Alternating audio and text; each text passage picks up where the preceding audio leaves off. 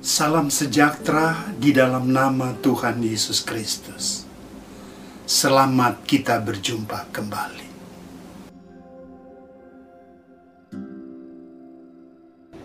Kita akan membaca satu ayat di dalam firman Allah yang terdapat di dalam satu Korintus sepuluh ayat yang ke-sepuluh. Berbunyinya demikian. Dan janganlah bersungut-sungut seperti yang dilakukan oleh beberapa orang dari mereka, sehingga mereka dibinasakan oleh malaikat maut. Saudara, apa yang sudah terjadi kepada bangsa Israel waktu mereka keluar dari Mesir? Mereka bersungut-sungut kepada Musa, juga kepada Tuhan Allah. Saudaraku di dalam Yesus, saya mau katakan, apakah belum cukup pertolongan Allah kepada bangsa Israel pada saat itu? Waktu siang dengan tiang awan, waktu malam dengan tiang api. Saat mereka lapar diberi makan mana oleh Tuhan. Saat mereka haus diberi air untuk minum. Tetapi masih mereka bersungut-sungut. Saudara-saudara, ayat ini menjadi satu pelajaran buat kita sebagai pengikut Tuhan. Ayat yang kita baca, firman dari Allah kepada Paulus untuk jemaat di Korintus saat itu. Juga firman itu untuk kita semua. Ada beberapa hal yang firman mintakan kepada kita, antara lain. Ayat yang ketujuh dia berkata, jangan menyembah berhala.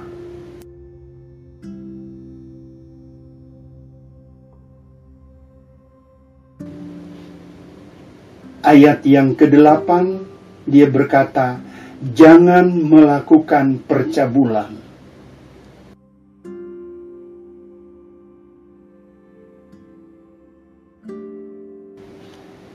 Dan ayat yang kesembilan dia berkata, jangan mencobai Tuhan Allahmu.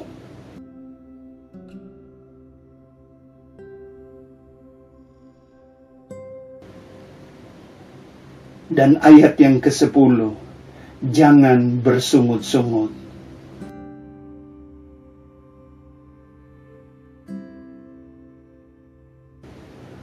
Untuk mentaati firman ini, kita harus ada di dalam Yesus. Saudara-saudara, seringkali kita seperti Israel yang dulu, tidak siap menghadap padang gurun kehidupan ini. Kita berjalan tanpa arah dan tujuan. Kita haus, kita berpikir ada air untuk diminum, dan kita pikir itu akan menyegarkan kita. Setelah kita mencicipi air itu, ternyata pahit rasanya. Ingat, saat itu bangsa Israel bersungut kembali. Mereka kecewa, mereka marah kepada Musa, kepada orang yang membawa mereka keluar dari Mesir menuju tanah perjanjian.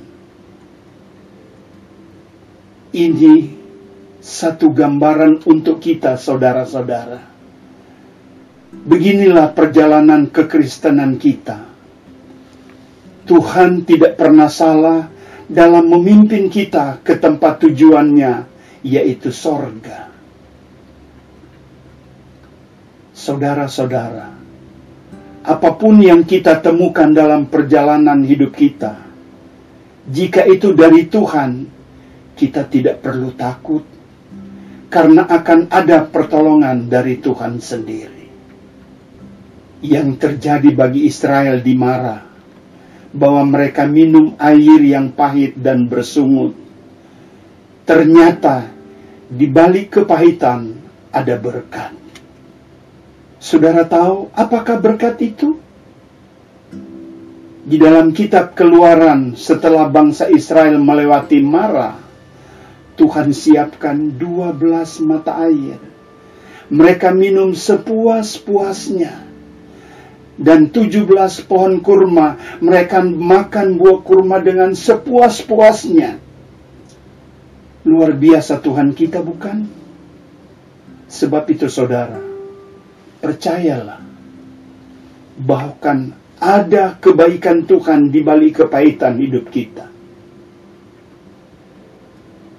Firman Tuhan berkata di dalam Yakobus satu ayat yang kedua belas, berbahagialah orang yang bertahan dalam pencobaan, sebab apabila ia sudah tahan uji, ia akan menerima mahkota kehidupan yang dijanjikan Allah kepada barang siapa yang mengasihi Dia. Amin. Saudara, mari kita bersama-sama tunduk di hadapan Tuhan. Kita mau berdoa. Bapa yang kekal, yaitu Yesus Kristus, terima kasih buat kebenaran firman. Kami sadari seringkali kami mengeluh, kecewa, marah. Kami berdosa, Tuhan. Tetapi, melalui firman-Mu, kami diberikan jalan untuk melangkah keluar kepada kemenangan. Kami tetap berdoa buat bangsa dan negara kami Indonesia, agar Tuhan memberikan hikmat dan jalan keluar atas segala persoalan yang sedang terjadi. Kami berdoa, kami putuskan mata rantai virus ini di dalam nama Tuhan Yesus Kristus, agar negara kami pulih. Ya Tuhan, terima kasih Tuhan Yesus. Kami sudah berdoa di dalam nama Tuhan Yesus Kristus. Haleluya. Amin. Selamat hari Minggu. Tuhan Yesus memberkati.